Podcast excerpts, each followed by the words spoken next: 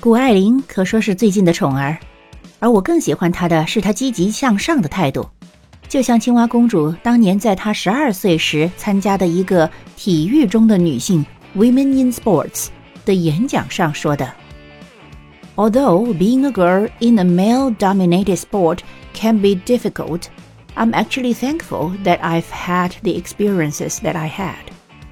Life is going to be a bumpy road for all of us.” and building resilience early on is important. My experiences have made me more tenacious and have taught me to meet my setbacks in life with open arms. In fact, after this encounter, I've become a better skier.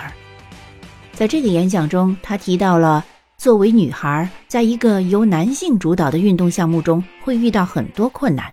Dominated 是主导的意思。 Bumpy road 是形容人生路崎岖，tenacious 顽强的，而 setbacks 是指遇到的挫折。